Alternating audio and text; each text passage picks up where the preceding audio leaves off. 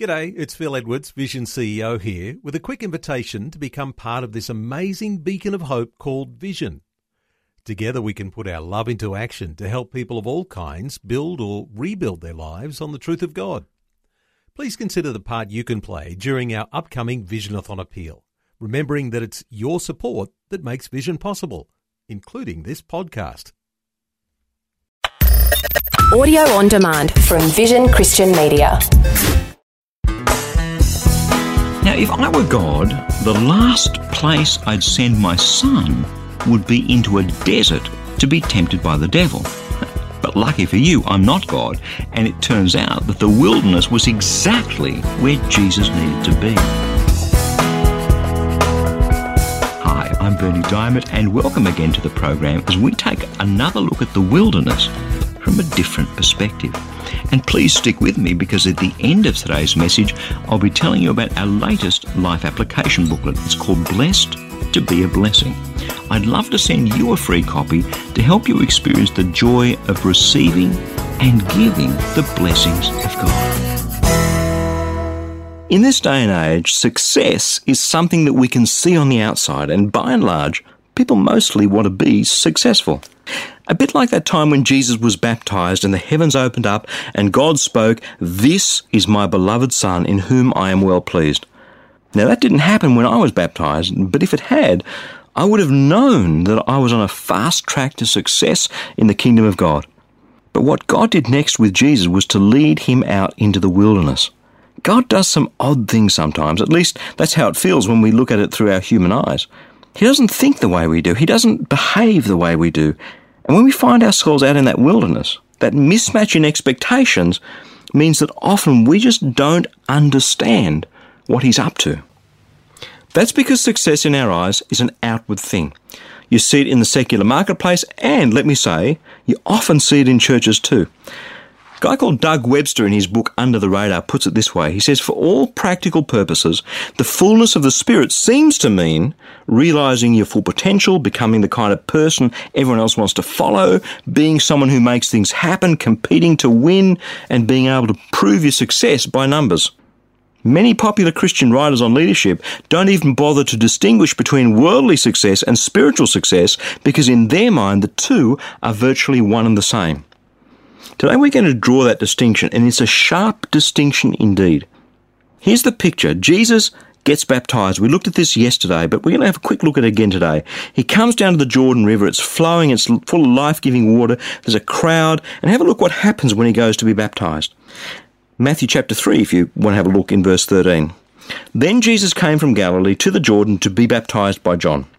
As soon as Jesus was baptized, he comes up out of the water, and at that very moment heaven was opened up, and he saw the Spirit of God descending on him like a dove, and a voice from heaven said, This is my beloved Son, in whom I am well pleased. It's an awesome thing. That's an incredible picture. And throughout the whole scripture, there's nothing else like it. It's completely unique.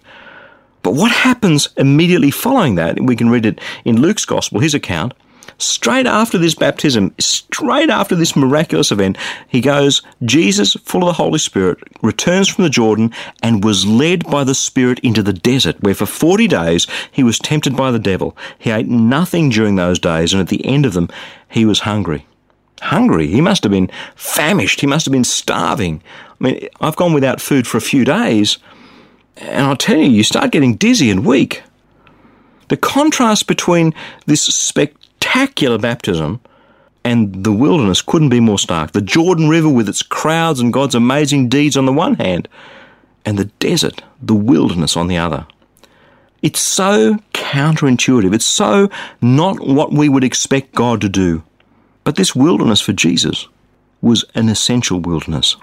See, we expect success to follow success. We expect to go forward and up and up and up and up and up. But God's plan goes much deeper than that. And if we would discover the hidden things of God, then the wilderness, the wilderness is essential. Let's have a look at what happens to Jesus. Full of the Holy Spirit.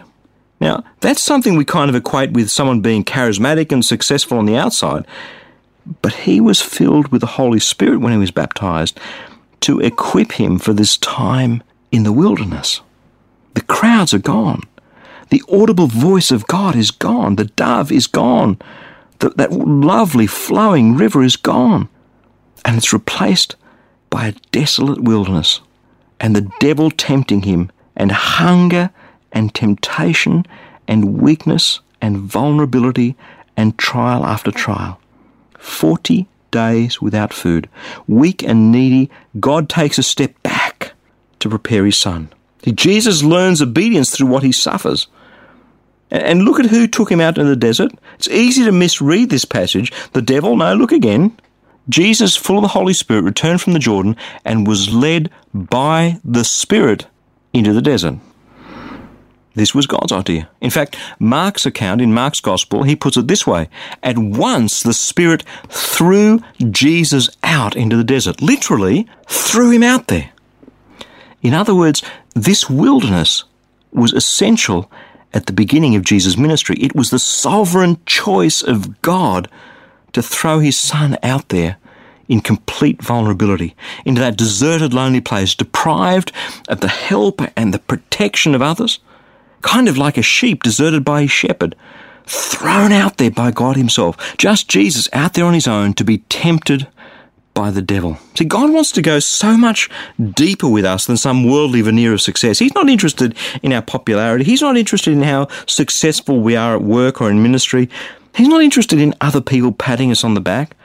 Now, He has a hidden plan to forge our character, a character that will stand completely alone in the midst of that wilderness for Him, a character that will rely wholly on Him no matter what the world throws at us a character that's forged in the furnace of the wilderness, ready to be about God's business.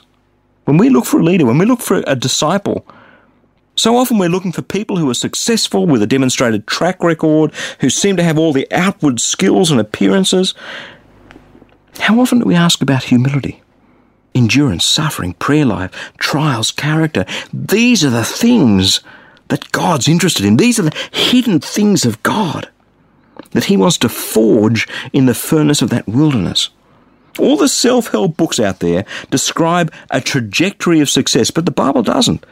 It marks our lives with the cross of Christ, sacrifice and suffering. It's God's choice. God's choice, as Webster writes in his book, is to forge us in the wilderness of solitude, not in ivory towers, not on dream teams, but on the anvil of loneliness, abandonment, and weakness. See, Israel in the first century were looking for a Messiah. They were occupied by the Romans, they were suffering, but they weren't looking for a Jesus. He, he didn't look anything like what they were looking for. He's some bedraggled guy, nothing much to look at, who wanders out of the desert after 40 days of being tempted. He's hungry, he's vulnerable, he's been tempted, he's got none of the trappings of success, nothing to commend him except this that in that hidden place, he withstood the devil. In that wilderness, all alone, hungry and weak, he relied on one thing and one thing alone the fullness of the Spirit of God within him to get him through. And then, and only then, was he ready to begin his journey to the cross. Then and only then did God release him to bring the good news to the poor and to give sight to the blind and, and bind up the brokenhearted. And it's exactly the same with us. The Lord leads us into the wilderness, that essential wilderness, and then then he seems to desert us, to leave us all alone, except for this that for each one of us who's placed their faith in Jesus Christ, he has left his Spirit in us. The Spirit who will sustain us, the Spirit who in our weakness and vulnerability will defeat Satan. And in that place, we discover the hidden things of God.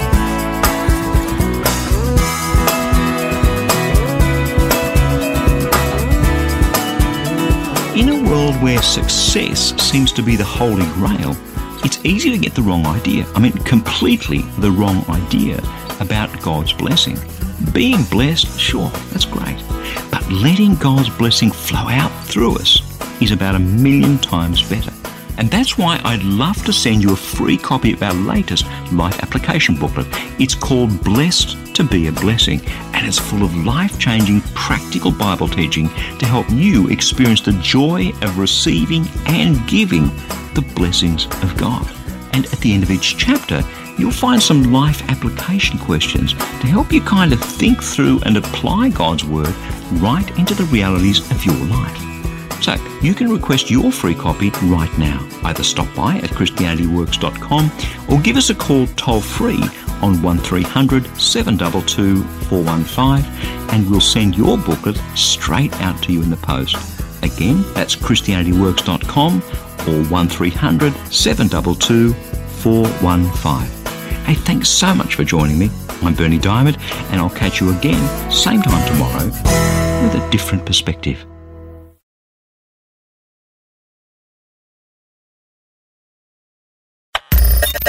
Thanks for taking time to listen to this audio on demand from Vision Christian Media. To find out more about us, go to vision.org.au.